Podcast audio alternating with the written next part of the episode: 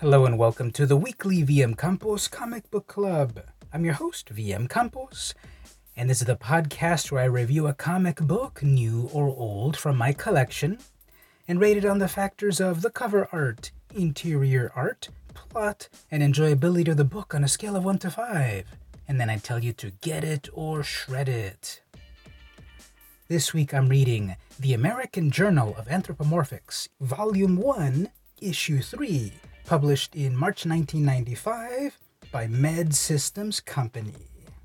For the free video version of the podcast, head on over to patreon.com slash vmcampos. So a little bit of background information. This is a classic comic book from the 90s from the furry fandom Furries nowadays are much more well known, less of a cult fandom, less underground than they used to be. Furries have been around for a long time, you know, you go back to the Disney stuff, Robin Hood. Disney's Robin Hood was like a big turning point for furry fans. More recently, Zootopia. So furries are everywhere. You may be a furry, you don't even know it. Furries, of course, are the people that are fans of anthropomorphics, which is animals with human like characteristics. And they range from everything of G rated to triple, quadruple X rated. Everything in between. And it's all cool. Mostly. I was first intrigued by the furry fandom in the late 90s when I went off to college and I got the fastest internet connection that I've ever seen in my life. And so I started to delve into that fandom in the late 90s. And my interest in the fandom has waned throughout the years, but I'm still a fan. I guess I'm a gray muzzle nowadays. So, the American Journal of Anthropomorphics was a semi annually published book um, featuring mostly art and some stories by the biggest names in the furry fandom. I showed issue number four as the thumbnail of this video because I think it's a better cover than this one. It's a Steve Martin cover. No, not that Steve Martin. Um, but I think the other one is way more iconic in the world of furry fandom compared to this one. I think this one's a little too jumbled, but we'll get to the review in a moment. So that's what I'm reading this week. This vintage furry comic anthology from the late 90s. All right, cover art. Like I said, this is a Steve Martin cover. No, not the famous Three Amigo. Steve Martin, furry artist. Uh, his art is on the cute side, in the chibi side, and that sort of thing. I think it's classic furry art. It's very high quality. He was often doing like painterly style of things. This cover looks like it's a Hieronymus Bosch type of cover, like one of the levels of hell or something, because it's just a, a mishmash. I don't even understand what's going on. There's some sort of like nutcracker Terminator soldier kind of thing, battling a winged rat, I guess. The princess is caged up. Um, oh, yeah, that's what this is. This is the Nutcracker, right? Because there's a Christmas tree, sugar plum fairies, the Nutcracker itself. It's it's a weird cover if you if you look at it and analyze it little by little. There's a lot of interesting stuff on it. There's kind of like uh, some mouse just getting completely fried and nothing left but a skeleton. And there's another one with like a much more hilarious expression. Uh, again, the this cover, like what is going on in this cover? So on further examination, it, it's it's pretty interesting, although it's very chaotic. It really invites you to just look at it in detail. Compared to the other cover that I previewed, the uh, Michelle Light cover, this is like way over the top. So what do I give this? I think for there's a lot of great artistry in it. I think it's way too jumbled and chaotic, so I'll give it a four out of five. It's a fun, weird cover, just a little bit too jumbled up. Interior art. Well, this is an anthology comic. Um, the forward by the editor begins about like what is this book about? And he talks about that it's going to be like a, a headshot of actors and actresses. It's it's going to be like a, a phone book, like a who's who of furry artists so you can contact them, get commissions, etc. Uh, so the table of contents includes such artists as Eric Schwartz, Terry Smith, Daphne Lage, Taral Wayne. Those are some of the big names. Kjartan Arnorsson, big names in the world of furry fandom back in the late 90s. So as I said, I got Uh, when I got uh, when I got to campus in 1997 and was just exploring all the reaches of furry fandom, especially on Usenet news groups. These were the names that I was seeing then, and this was a this was a public p- published magazine printed in the U.S. that uh, showcased the the artists. So we have uh, Eric Schwartz, uh, creator of Amy the Squirrel, and then of course Sabrina Skunk from Sabrina Online. Uh, the book is, is just full of different art. It's all black and white. Uh, some pieces look like they were in color and then reproduced in black and white, which often don't look that great. Uh, the quality of the paper stock is good. It's nice, bright white, still after all of these years. And um, it's just really cool to, to look at this time capsule of artists and styles uh, from so long ago. This fandom has existed. I count it starting from the 90s, but since the 80s, there were furry fandom. There was furry fandom way back then as well, and again in the 2000s and the 2010s, and then now in the 2020s it, it still continues. Um, so just a great variety of artists. This is, this is a 10 out of 5 in just the variety of artists, the famous, the less famous, you know, can sample. Some names are more famous than others. Some art I kind of recognize. Some of the styles I recognize. It ranges from cute cartoony stuff to military stuff to sexy stuff, fantasy, very detailed, very intricate pop culture mashups. This is this is just vintage furry fandom. It's just a great time capsule in what this fandom was. Uh, the people that were, let's say, were in their 20s at this time, now they're in their 40s, their 50s. I know I am. And it's hard to believe. You look back on this and, like, wow, 1994, I would have seen this art back in high school and now so much longer later. So what's interesting is that most of the pieces are are current in 1994, 95, but there's a few that are marked copyright 1993 and such, so even more vintage. And there's some pieces that are just like I've never seen these, and these are so amazingly detailed.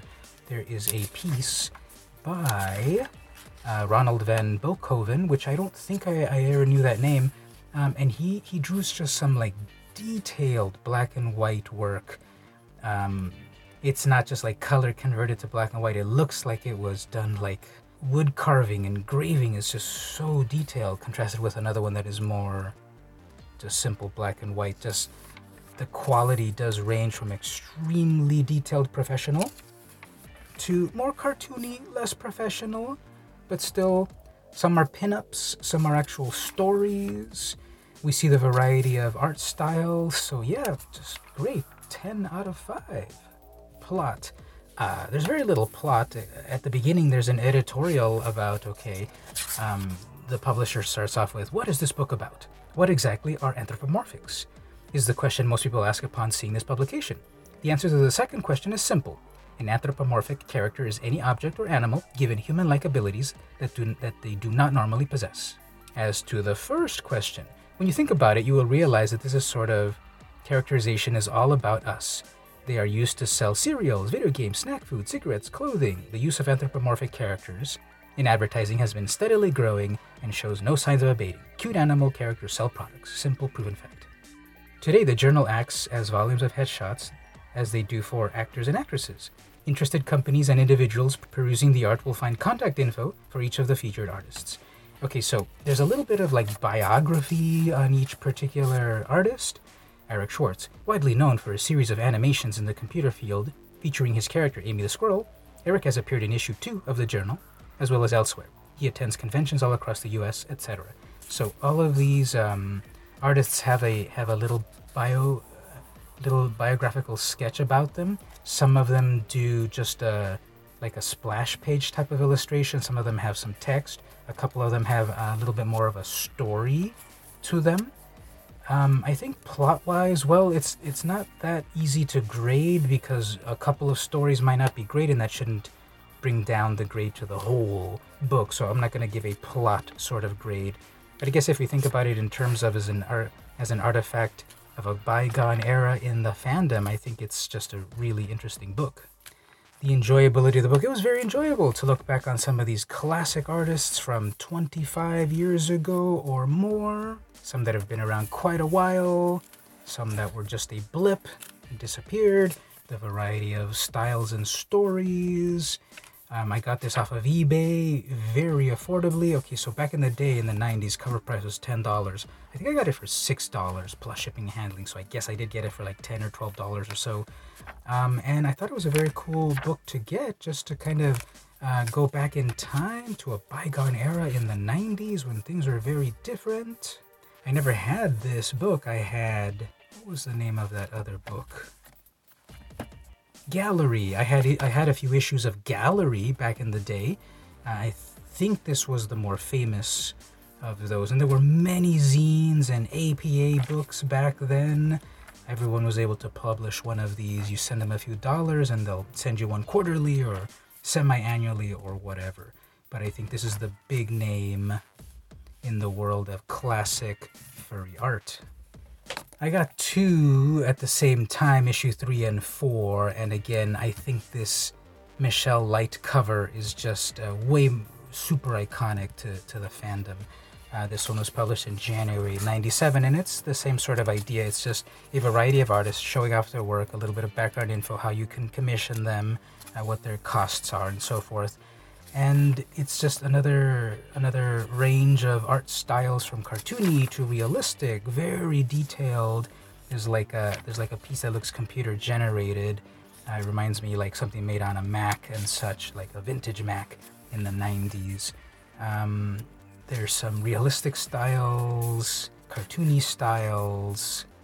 It's a really cool artifact in time. So the enjoyability of the book, it's a 10 out of 5. It was really cool to look back on the on the history of the fandom in these books, uh, to reminisce about the old times when times were simpler, when the most important thing in the world was for me to get to class on time, doing some drawing and sketching on the side, looking at these talented artists and thinking one day I might be able to draw like them. They're so talented, and I'm so not.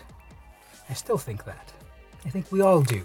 When we have aspirations, we always try to reach those aspirations, and sometimes it's easier than uh, some it's easier to reach uh, for some of us than others, but keep reaching for the stars. So, get it or shred it? Well, if you are into vintage 90s art, definitely get it. If you are into furry fandom, go look at the old stuff from these uh, from these old timers. Definitely get it for that. If you're not into furry fandom, well, don't get it but there's just such a great variety of artwork to enjoy, maybe to get inspired by, maybe to resurrect these artists if they're still around. I think this is a good couple of purchases, and that's what I'm reading this week the American Journal of Anthropomorphics. So, once again, if you'd like to see the video version of the podcast, to see the amazing art I was talking about, head on over to my Patreon, patreon.com slash vmcampos. You can follow for free to be alerted to everything that I do, or consider pledging $1 for exclusive content, giveaways, and all that stuff. Or simply like, share, comment, and all of that. I really appreciate it as well.